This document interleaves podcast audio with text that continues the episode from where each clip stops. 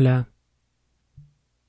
No sé si te has preguntado alguna vez si es que realmente todo lo que dicen esos libros que supuestamente te ayudan realmente funcionan.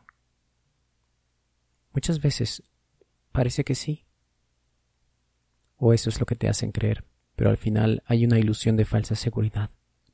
Y allí está el problema.